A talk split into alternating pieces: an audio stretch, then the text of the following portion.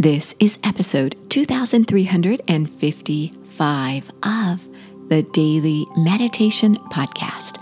I'm Mary Meckley, and I welcome you to a brand new series we're launching into this week. This week, you are in for a treat. You're going to be meditating with the great ones, with the masters of meditation. In each episode, I'll be sharing with you a highly coveted meditation technique from different meditation masters throughout millennia. And as you're exploring this week's series, I have a special challenge for you, as always. We always explore a theme for an entire week, and your challenge complements this theme and it allows you to explore the meditation series in a deeper way. Your challenge this week will have you exploring some of the wise words of wisdom from your favorite meditation masters by reading their works. Most of the meditators that I share with you have written extensively, and their words have been passed down to us. You might know of someone who shares meditation, who's written a book that inspires you. This is the week to read quotes from this person, to read a book or listen to it on Audible by some of the masters. Meditation has been passed down for over 5,000 years, so you are participating in an ancient ritual. Some of the meditators you'll be hearing from, you'll recognize, such as the Dalai Lama, who is currently living today, and Thich Nhat Hanh, also, who is still with us today, Paramahansa Yogananda, one of the first yogis to come from India to share meditation with the West, Buddha, and You'll also discover throughout the week some classic meditation techniques, such as a technique for protection using a little Qigong, as well as a pranayama breath and a Taoist meditation.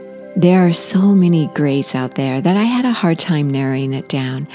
I selected people that I thought you may be familiar with.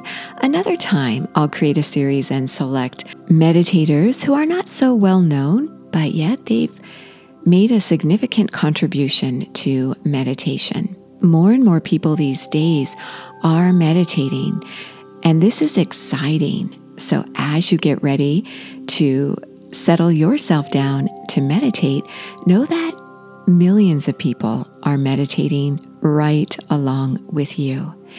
Now, I want to let you know that in this week's series, as in every series I share with you, you might want a little more. Sometimes there's a theme that might really touch you that you want to explore more deeply. You can find the longer 30 minute guided meditations on the Sip and Om meditation app, and you can try the app for a full week free. So you could receive this entire series free. You always receive a journal as well as a slowdown guide. And I share a daily reflection question on the journal that's customized right along with the series. And on the slowdown guide are all the techniques that are offered, as well as an herb to support you and a yoga asana to support you. So, this is a way to go a little more deeply into a series.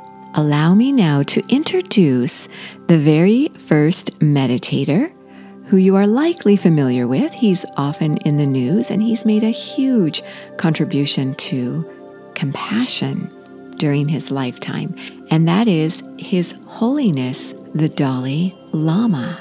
He is considered to be the 14th spiritual leader of Tibet, and he was recognized as the reincarnation of the 13th Lama when he was just a child.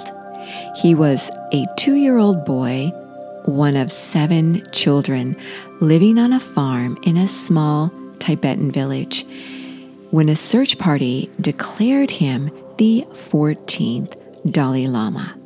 The Dalai Lama was forced to flee his home of Tibet in 1959 after China sent troops into this region. He is currently living in Dharamsala, India, where he has been living in refuge for six decades, along with approximately 10,000 other Tibetans. His Holiness the Dalai Lama has alleged that 1.2 million Tibetans were killed under Chinese rule. What has the Dalai Lama been doing? You may know very well that he promotes love and compassion around the world. He has written extensively and you might want to read one of his books. You can also follow him on social media and receive his inspirational messages there. One of my favorite books about the Dalai Lama is The Art of Happiness. It's by His Holiness the Dalai Lama and Howard C. Cutler. I'm going to share with you the technique that the Dalai Lama is reported to do every day upon waking up and every evening while going to bed. He is reported to meditate seven hours a day. So, as you do your 10 to 15 minutes of meditation, know that it is possible to go a little more deeply into inner stillness.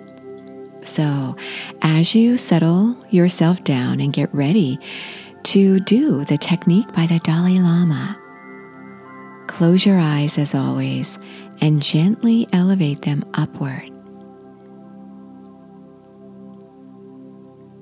Notice where you're holding tension in your body today and gently release it as best as you can.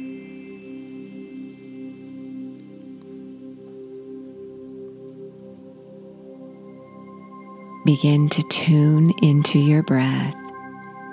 Each inhale and exhale through your nose.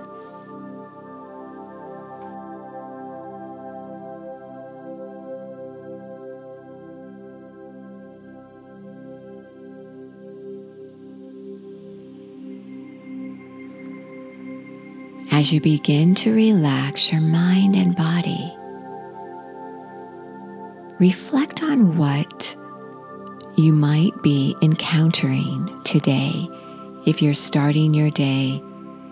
If it's in the evening, reflect on what you might encounter tomorrow. The whole day is stretched ahead of you. Imagine some stresses you might face.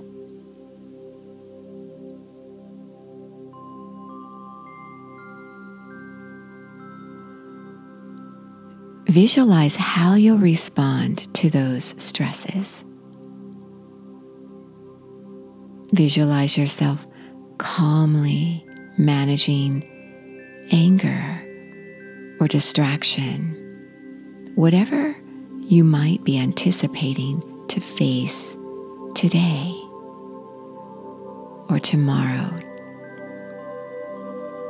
Doing this technique every morning helps prepare you for the day.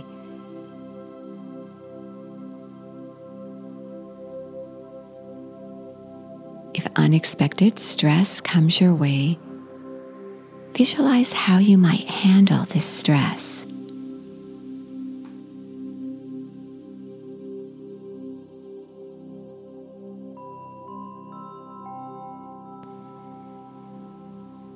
Feel strong within yourself and prepared for your day.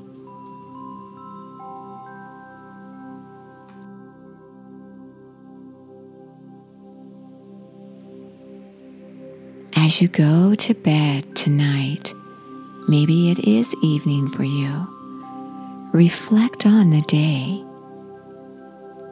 Reflect on what you would change about the day. Notice how you responded to people and situations around you and what you might do better next time. No shame or blame, simply awareness to improve how you live your life.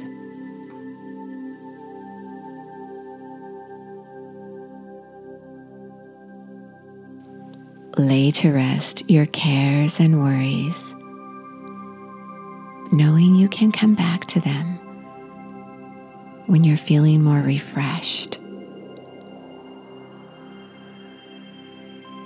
Allowing yourself to immerse yourself in stillness.